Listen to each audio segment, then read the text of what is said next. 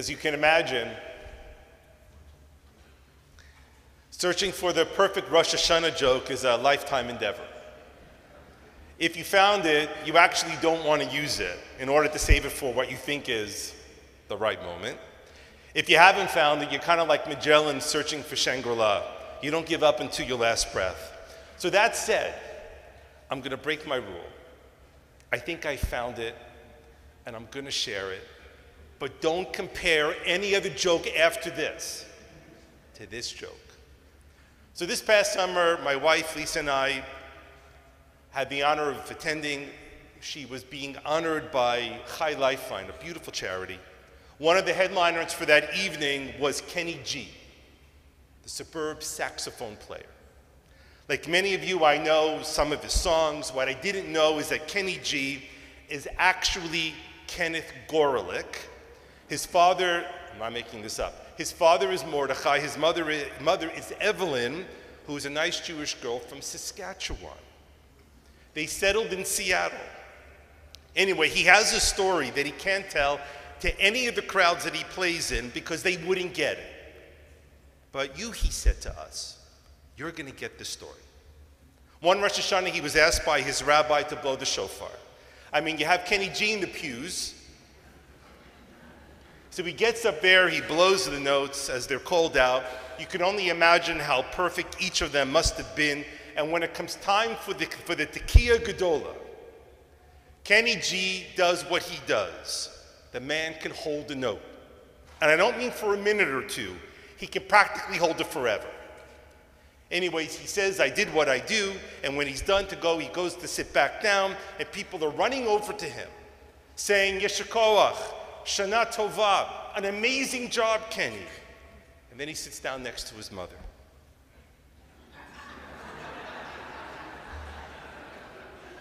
She looks at him with that look and says, you know, Kenny, this is not a show. My words exactly. Even with all of you here, and how remarkable and beautiful it is to see your faces. This is no show. If Rosh Hashanah is about time, which it is, and if life is also about time, which it is, then let it be said that this moment does what Judaism does so perfectly. In holding both life and faith, we are asked to think of them as both one in the same, time and meaning, life and purpose. In the very beginning of the Torah, when Adam eats of the fruit of the tree of knowledge, we are told that he's overwhelmed with guilt. It thrusts him, this guilt does, into the depths of the garden where he tries to hide. And then the mythical movement of God is felt wafting through the brush, and God calls out, Ayeka, Adam, where are you? And of course, God knew where Adam was, and Adam knew where Adam was, and so it was a deeper question. Not of space, but of time. Adam, understanding God's question, answers that he was frightened, and so he was hiding. From that moment, this question is not only the very first question ever asked of humanity, it is also the only question asked of humanity. At every moment, we are told, this question is asked. Where are you? Where are you spiritually? Where are you morally? How proud are you have been of your conduct in the garden? Now, I can't answer that question for you. That's something you have to work on, and as I have to as well. But on this sacred day, standing in this sacred space, I must answer, where are we? The search came to me in a surprising way because it wasn't something I was looking to answer. But this past June, when the United States Supreme Court issued their takedown of Roe v. Wade, and in doing so rescinded a woman's right in the United States to an abortion, the aftermath was so telling, so obvious, so squirmy, that it was standing right in front of me. Political and religious conservatives throughout the United States cheered. Liberals and progressives, they mourned. And the Jews, well, that's an interesting story. on the right of the American Jewish world, of the Orthodox who have aligned with the conservative movement in Israel, over Israel, excuse me, and religious rights in the United States, there was confusion amongst the Orthodox as to what to say. On the left of the American Jewish world, of the Reform and conservative movements, there was confusion too. And that's because the American right wants a national ban from the moment of conception, and the American left wants unfettered access to an abortion without regard to the gestation period. And for Judaism, both are unacceptable. In cases where the mother's life is in danger, where there is a threat to the emotional and mental well-being of the mother, Judaism, to both the strident Orthodox, to the liberal left, are lenient, always on the side of the mother. And in the statements that followed from those Jewish groups, you could hear their nervous tiptoeing. On the most seminal political issue of the past 50 years, for the world's largest Jewish community outside of the state of Israel, in the world's most powerful country, the Jews fear they are being judged and that they cannot be counted on by their allies. In a way, it stands to become the politically what Jewish university students have faced privately when wanting to join student government bodies or social action clubs. It's called a purity test, whereby in order to belong, the Jewish student has to publicly disavow any allegiance to the state of Israel, to Jewish practice and identity. Otherwise, you're not to be trusted.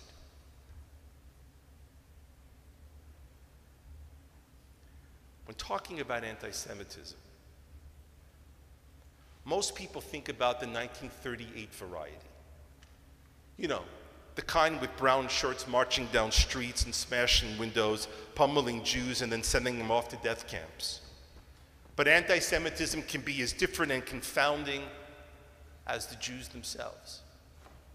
In the 19th century, throughout Western Europe, the story of individual rights and freedoms and emancipation erupted throughout that part of the world. And the Jews became a question because people couldn't agree on how to classify the Jews. There were lots of people who didn't want the Jews to integrate at all. Places, for example, like France and Germany and Britain. And they argued to deny Jews their equal rights. And one of the thought leaders was the German philosopher Fichte, who said that the Jews are not a religion, but they're a nation within a nation. Not Germans, but Jews. Not Frenchmen, but Jews. Not Britain, but Jews. Panicked and frightened, the Jews responded by saying, "You're wrong. We're not a separate nation. We're a religion." By the way, that's where the word comes from. If you ever wondered where the word Judaism comes from, it's from 19th century Germany. It was created so that we sounded like Catholicism and Protestantism. But the word never existed until then. So the Jews say, "You got it all wrong. We're a religion, like all the other ones in this country, and we deserve equal rights and freedoms." It didn't resolve the issue then, and it's still being asked. For example, today there are those who say the Jews aren't a nation, but they're actually a religion. In their argument, they say that because Jews live as citizens in countries throughout the world, like Canada and Britain and America, therefore you can't suggest that we are a people. This is the argument of the anti-Zionist movement. It's in the manifesto of Hamas and Hezbollah, because if the Jews are not a people, then they don't deserve a homeland. Only a nation is entitled to a nation state. And since the Jews aren't entitled to their own land, they shouldn't have one. Are you getting the tragedy of this? It's like the story of the Jew who enters an Austrian travel agency in 1938 and says, "I want to buy a ticket." "Where to?" the agent says. The man says, "Well, where are my choices?" So the travel agent passes him a globe. The Jew turns the globe slowly around, country after country, asking about it. And to each one, the agent says, "They've closed their doors to the Jews." And the Jew turns to the agent and says, "Can I have another globe?" Or as the Israeli author Amos Oz once wrote, time was in Europe, all the walls were covered with signs that said, Jews, go back to Palestine. So we went back to Palestine. And now everyone shouts at us, Jews, get out of Palestine. The moral of this story is that in the fight to exist, the Jews fought any which way. With few to no options, Jews grabbed at whatever hope they could in order to survive. If by being a nation we were cut off from rights and freedoms, then we're a religion. And if being a religion denies us self-determination and security, wait, we're a nation. The tragedy is that there is nothing you could say to make peace with people who hate you. So you're sitting there and hopefully listening and asking, so what are we then? We are what the late Israeli author A.B. Yehoshua once said, the Jews are androgynous. We're not a religion, but we are a religion. We're not a nation alone, but we are a nation. The Jewish experience is understood in ways that are removed and outside the way that people in the modern Western world think about identity, faith, and belonging, because Judaism and Jews are an unusual and strange event in the history of humanity. Simply said, there is nothing else like us. If you open the dictionary to the word nation, it says that it is people who identify with each other through shared memory, culture, language, and history. In fact, some historians say that the Jews are the mother of national identity. On the other hand, if you open the dictionary to the word religion, it is built on shared faith, rituals, and tradition. To be a Jew is to be all of these things, all at the very same time. Memory and faith, rituals and culture. To be a Jew is to be a child of the people of Israel. So this past summer, Lisa and I went to Washington, D.C., and of course, we visited the United States Holocaust Museum. It is good in the way that museums can and should be good. It tells the story of the Shoah to an audience who, by and large, have no idea of what happened or why it happened. But if you go to the United States Holocaust Museum to understand the threats to Jews today, you are in the wrong place. Because when the next wave comes, they won't be coming with torchlit marches and Nuremberg laws. Listen carefully. There will be no Auschwitz on American or Canadian soil. And that's because not only is there no institutional anti-Semitism in North America, there is actually the opposite. Governments at every level, local, provincial, federal, are all swift and unanimous in condemning violence against Jews. When the police show up at your door after an anti-Semitic complaint, you know they aren't coming to take you away. But the failure of knowing good history is that you are doomed to think only what you know.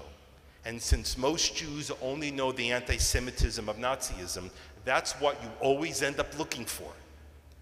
But if you were to ask what this resurgent wave of anti-Semitism is, if you're busy only looking for swastikas and roundups, by the time you're up to your neck in it, it'll be too late to do anything about it. So instead of 1938, think of 1492.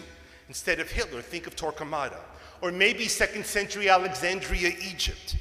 And before you get to squinting your eyes and thinking it's all ancient history, the destruction of Alexandria's large, prosperous Jewish community was based upon only one accusation: the Jews don't think like we do.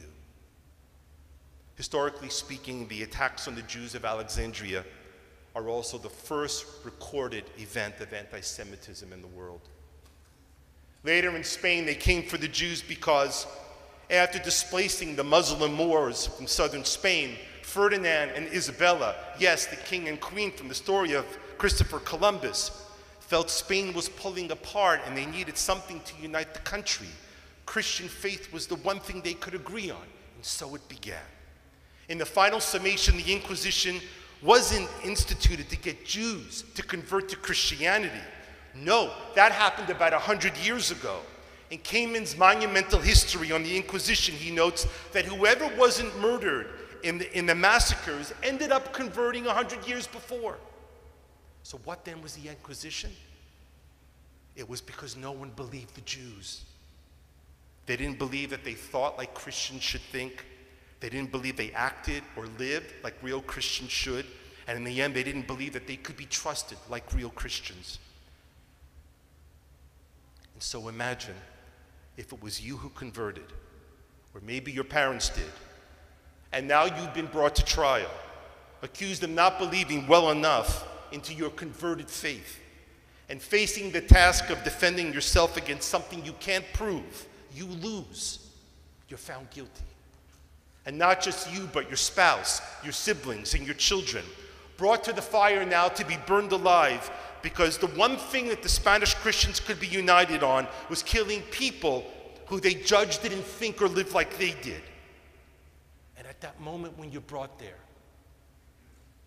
would you not have the hollowing, painful, horrible realization that it was all for naught, that you gave it all up, and still it wasn't enough? In the 1920s, in Stalin's Soviet Union, they declared Yiddish to be a national treasure.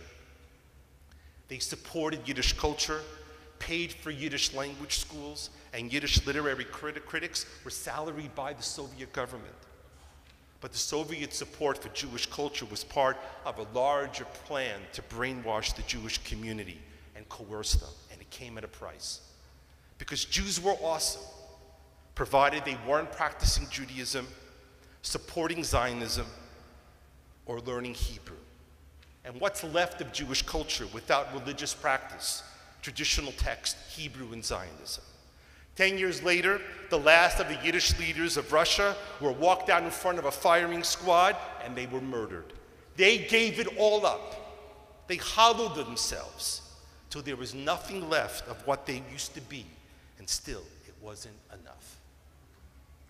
No, in our time, there will be no brown shirts coming for you or me, but the selection is taking place.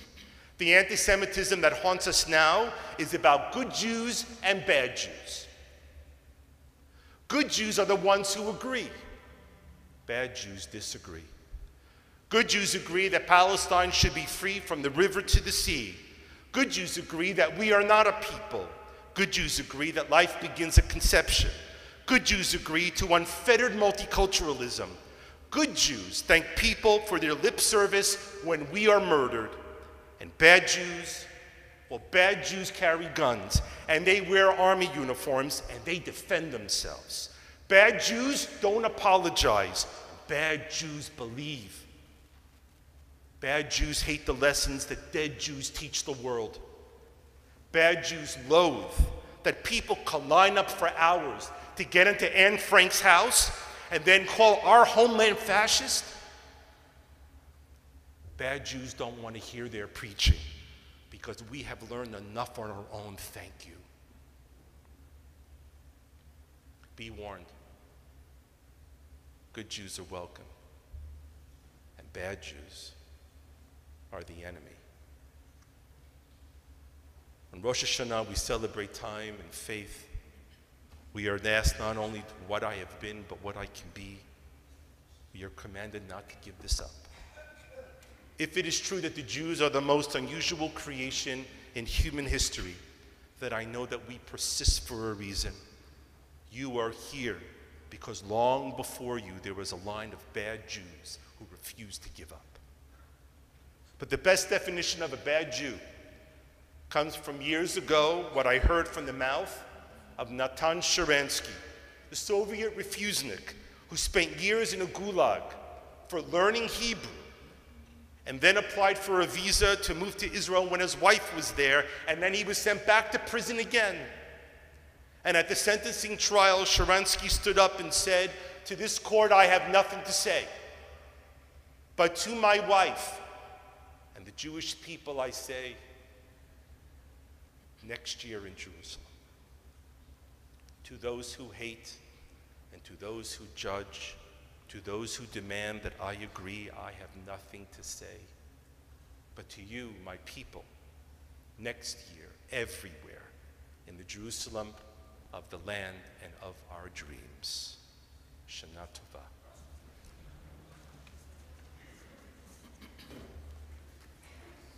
Everyone, please rise, page 122.